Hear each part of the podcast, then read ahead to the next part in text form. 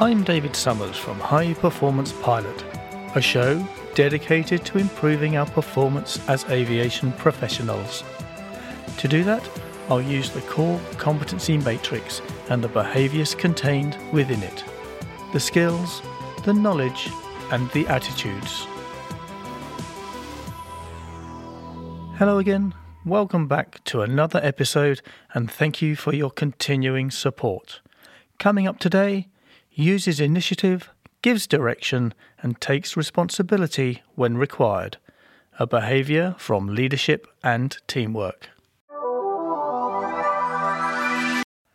Effective leadership and teamwork is the starting point for the core competency matrix. It's enhanced by good knowledge and facilitated through effective communication. Without proficient leadership and teamwork, the matrix falls apart. Uses initiative, gives direction, and takes responsibility when required is one of the behaviours within this competency, and without it, there is no effective team. So, on to what this behaviour is. Using initiative means proactively identifying and addressing issues or opportunities without waiting for explicit instructions. It is how we identify the many threats presented during our operational day. Giving direction involves providing clear and concise guidance to team members. It is not solely the leader that needs to give direction. Team members should feel empowered to do so, indeed, may be required to do so as circumstances dictate. Taking responsibility means acknowledging and being accountable for one's actions and decisions. Why do we need it? Firstly, let's look at initiative. Using your initiative plays a crucial role in threat identification and subsequent avoidance or mitigation, which, as I say every week, strikes at the heart of operating aircraft safely. Additionally, by displaying initiative, we are demonstrating our commitment to the team and to the team's objectives. Finally, the dynamic environment we operate in demands we are proficient in taking initiative. Secondly, giving effective direction ensures that everyone understands their roles and responsibilities, one of the first steps to defining the team. With direction, team members have focus and are therefore productive and engaged. All members of the team should be ready to give direction whilst ensuring they do not undermine the team leader. And finally, taking responsibility. Team leaders and team members who take responsibility inspire trust and confidence amongst their colleagues and so strengthen the team dynamic. If we can accept accountability and responsibility, we are demonstrating our willingness to learn and self improve. Here's how we can achieve proficiency in using initiative, giving direction, and taking responsibility when required. Looking inwards. Indulge in some self analysis and evaluate how you stack up against this behaviour. Not only identify areas where you need improvement, but also those where you feel you are proficient. Workload management. The core competencies are all linked. To become proficient in taking initiative and giving direction, first we must ensure we have the space to understand what initiative is needed. To do that, work on becoming proficient in the behaviours contained within the competency of workload management. This will ensure we have the spare capacity to enable us to understand what initiatives we need to take what direction we need to give. With spare capacity, the initiatives should flow freely. Mentorship. Mentorship plays a crucial role in developing leadership skills. Experienced operators can provide guidance, share their knowledge, and serve as role models for emerging operators. For those who are less experienced, find someone who demonstrates the behaviours contained in the matrix and seek to learn as much as you can from them. For those who are experienced and may be that mentor, make sure you demonstrate the required behaviours. It is, after all, your responsibility to pass down good practice. And remember, your actions and behaviour have a profound effect often shaping someone's mindset for years to come. Utilizing TDODAR and What's Next. On a practical level, using these models help us understand the situation presented to us. This will allow us to implement the required initiatives and help us to give subsequent direction. For those that are not familiar, I'll explain TDODAR later in the episode. Understanding your leadership style.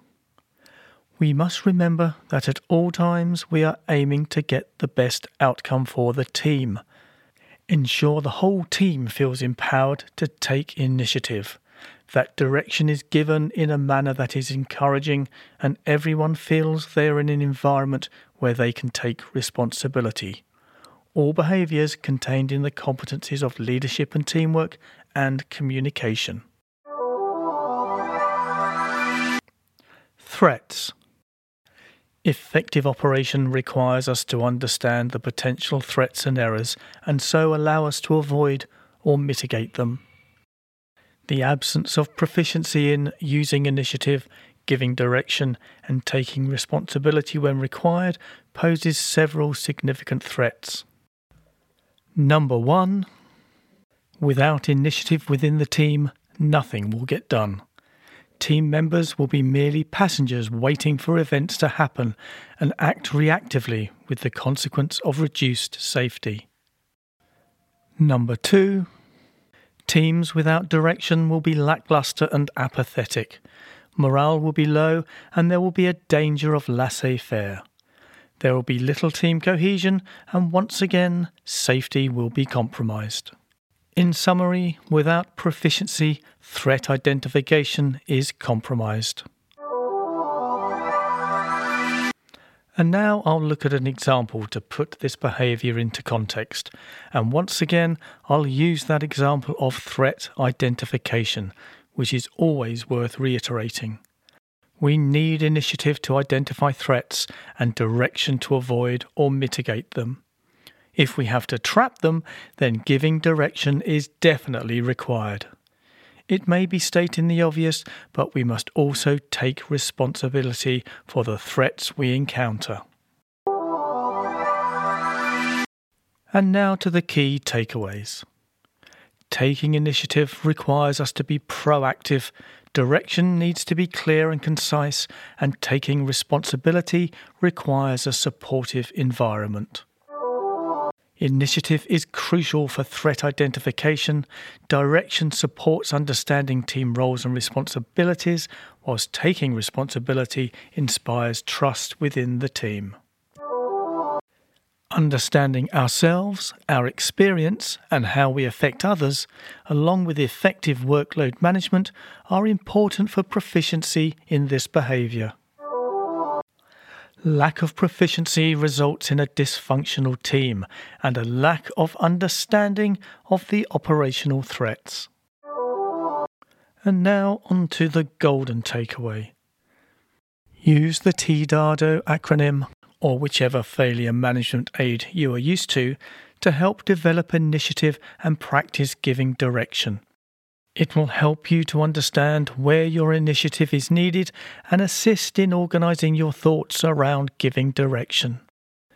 For those that use a different model, TDODAR stands for Time, Diagnosis, Options, Decision, Assign, and Review, and I'll dedicate a whole episode to it in the future.